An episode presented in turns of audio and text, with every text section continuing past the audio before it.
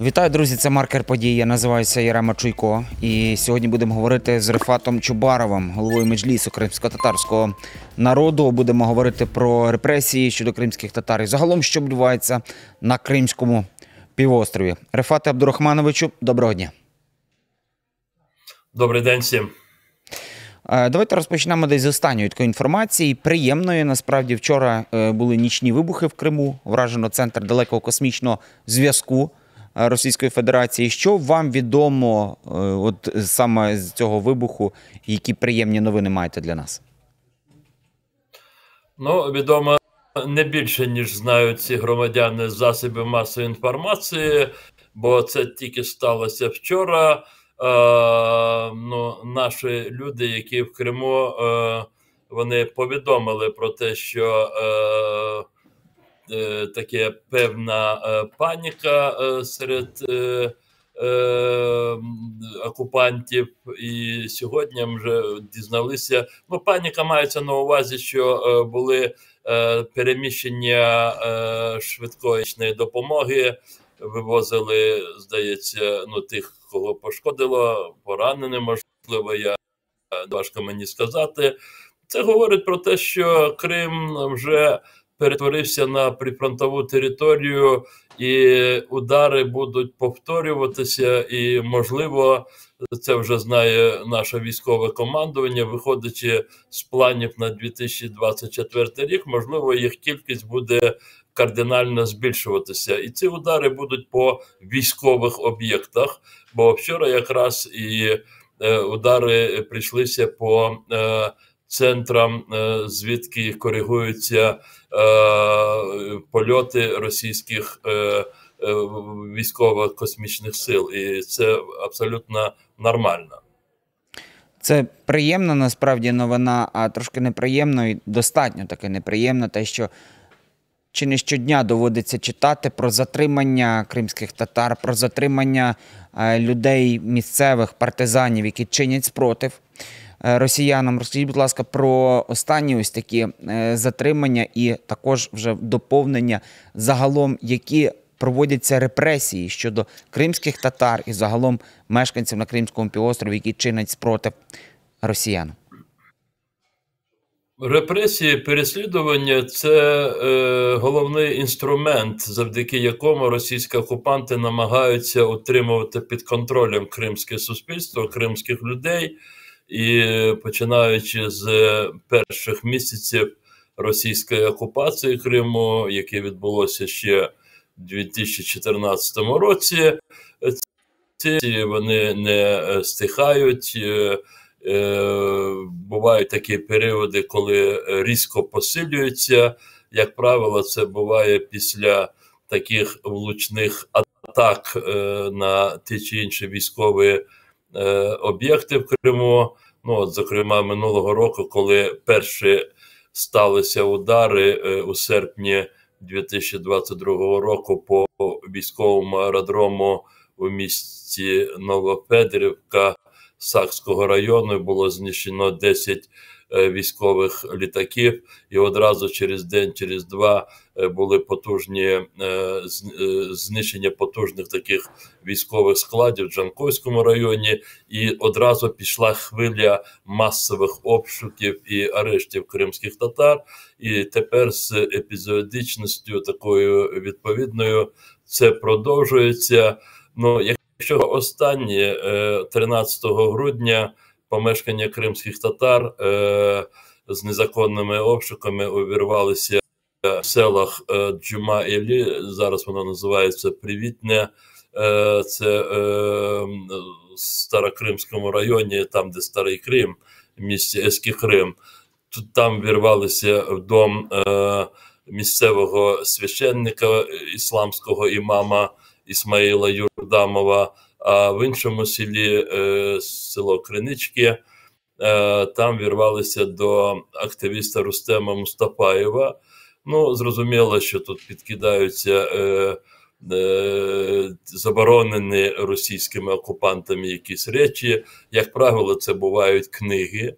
в них в Росії. Як це нам не дивно тут е, про це чути, але в Росії є величезний перелік книг, так званих екстремістських, і знаходження однієї з цих книг, а їх там тисячі. В тому переліку одразу загрожує людині як мінімум адміністративним покаранням.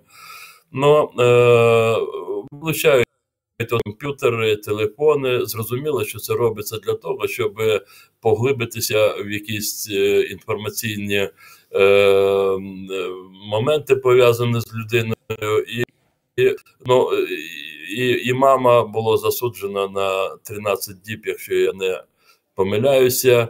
Е, Днями е, відбувся ще е, черговий суд над Леніє Умеровою. Я думаю, ваші слухачі читають це ім'я 20-річна дівчина, яка е, минулого року вона поїхала з Києва до хворого батька, який живе в Криму в окупованому.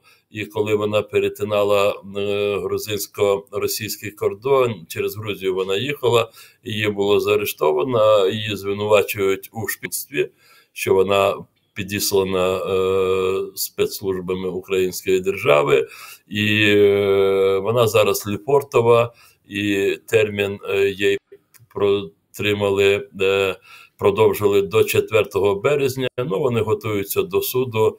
Зрозуміло, що ця молода е, дівчина отримає теж величезний термін, як інші політв'язні. Взагалі, я хочу сказати, що в Криму вже е, 190-191 політв'язень. Там міняється іноді. е, Ну, 191 називалися днями уточнені дані. І 23 це кримські татари, тобто дві третини кримські татари. Я це говорю для того, щоб просто звернути увагу, що проти кримських татар, як корінного народу Криму, відбувається системне спрямоване таке переслідування, щоб змусити їх виїхати, покинути Крим. Е, Бо кримські татари взагалі складають зараз 13% населення Криму. Е, Ну, довоєнного е, населення. Я не беру той мільйон колоністів, які зараз додатково ще поселені в Криму. Я думаю, що е, до, до, до останньої особи з цих негідників, які поселилися на краденій землі, ми змусимо покинути Крим після того, як він буде звільнений. Тобто е, репресії е, Криму е, це є головний інструмент, щоб утримувати е, контроль над кримськими людьми з, боку російських окупантів, і тому вони їх е, ну, здійснюють по повній мірі. Рифате Абдурахмановичу, ви сказали про 13% е, це саме складає населення кримських татар. Ну і насправді ті факти, які ви називаєте, вони відомі, вони насправді жахають навіть про цю дівчину, яку судять в Лефортово. Я б хотів вас е, такий момент запитати: от з цих 13%, чи відомі факти, хто чи можуть саме можливо з кримських татар навіть хтось от продавати, віддавати інформацію про цих.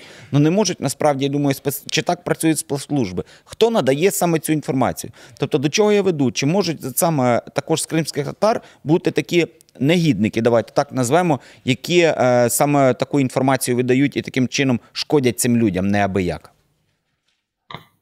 Ну, дивіться, тут треба говорити так, як воно є. Взагалі, авторитарний режим Росії він використовує в повній мірі е, ну, всі е, можливі, можливі такі засоби для того, щоб контролювати поведінку людей, в тому числі майже ну, їх якісь там думки. Ну, в голови залізти не може, але підслуховувати, підглядувати це дуже широко розповсюджено і в Криму. Ну для того, щоб просто зрозуміли про що я говорю, з окупацією Криму у всіх по всіх храмах були встановлені відео і, е, е, і, і звука, е, ну підсилююча така підслуховуюча апаратура. Ну вони були розставлені приводу нібито забезпечення безпеки віруючих. Але Мгм. у нас ніколи не було таких загроз в жодних храмах, не в ісламських, мусульманських, не в християнських. І люди молилися собі, відвідували храми, і все було дуже добре і порядно. Але тут е, вони одразу е, встановили такий повний контроль. Зрозуміло, що вони використовують своїх агентів, е, яких вони ну, вкорінюють, е, надсилають ті чи інші. Е, Спільноти, і, е, але цього край недостатньо для них, бо таких людей вони є, але але все одно їх не так багато, вони не можуть, скажімо, ну, е, е, масово забезпечити сфальсифікованими документами ті процеси. Проти людей е, розпочинають, бо дуже багато е, переслідувань саме за ну, наміри, нібито людей, що люди ставлять собі за наміри, е, скажімо, і вони несуть загрозу територіальній цілісності, як вони говорять, Російська Федерація. Тобто, якщо люди говорять, що Україна повернеться, що Крим це є Україною, частиною України і все таке інше, це вони одразу вважають як загрозу територіальної цілісності України. Але ж треба спіймати людей. Щоб вони ну і і зафіксувати, що вони так говорять один одному, mm. і тоді от вони намагаються використовувати цих стукачів, але дуже часто, оскільки їх мало, вони просто фабриковують ці е, такі е, ну, донесення. І в російському е, е, цьому ну, процесах каральних в них є така інституція, яку вони дуже широко використовують. Це так звані тайні свідки. Тобто є якийсь свідок, він є за, ну, під псевдо без прізвища імені. І він каже: Я от колись був серед таких людей, вони говорили про те, і всякі вимоги для але він каже: Я даю свідчення лише за умовою, щоб мені забезпечили безпеку. Я б людей, і от його утаємничують, і він говорить все те, що йому ну, приготовлять ФСБшники, і саме от інструмент є одним із найбільш використованих але вони, російські окупанти, ще відновлюють такі інституції з найстрашних часів е, от, е, новітньої історії, скажімо, сталінських часів. І в Криму відома така організація, як Кримський СМЕРШ. Смерть шпіоном. Це була mm-hmm. така інкавідистська організація. Е, відомі люди кримські, в тому числі такий собі Олександр Таліпов, які е, використовують е, оці е, е, такі е, ну, сприяння, які їм надають, надає ФСБ, для того, щоб е, впроваджувати. Публічне цькування таких людей, коли публічно е, викидуються адреси, Е, цих людей, де вони живуть, прізвища. Це майже щотижня е, відбувається в Криму. І, як правило, це спрямовано на демонізацію українців, України, кримських татар.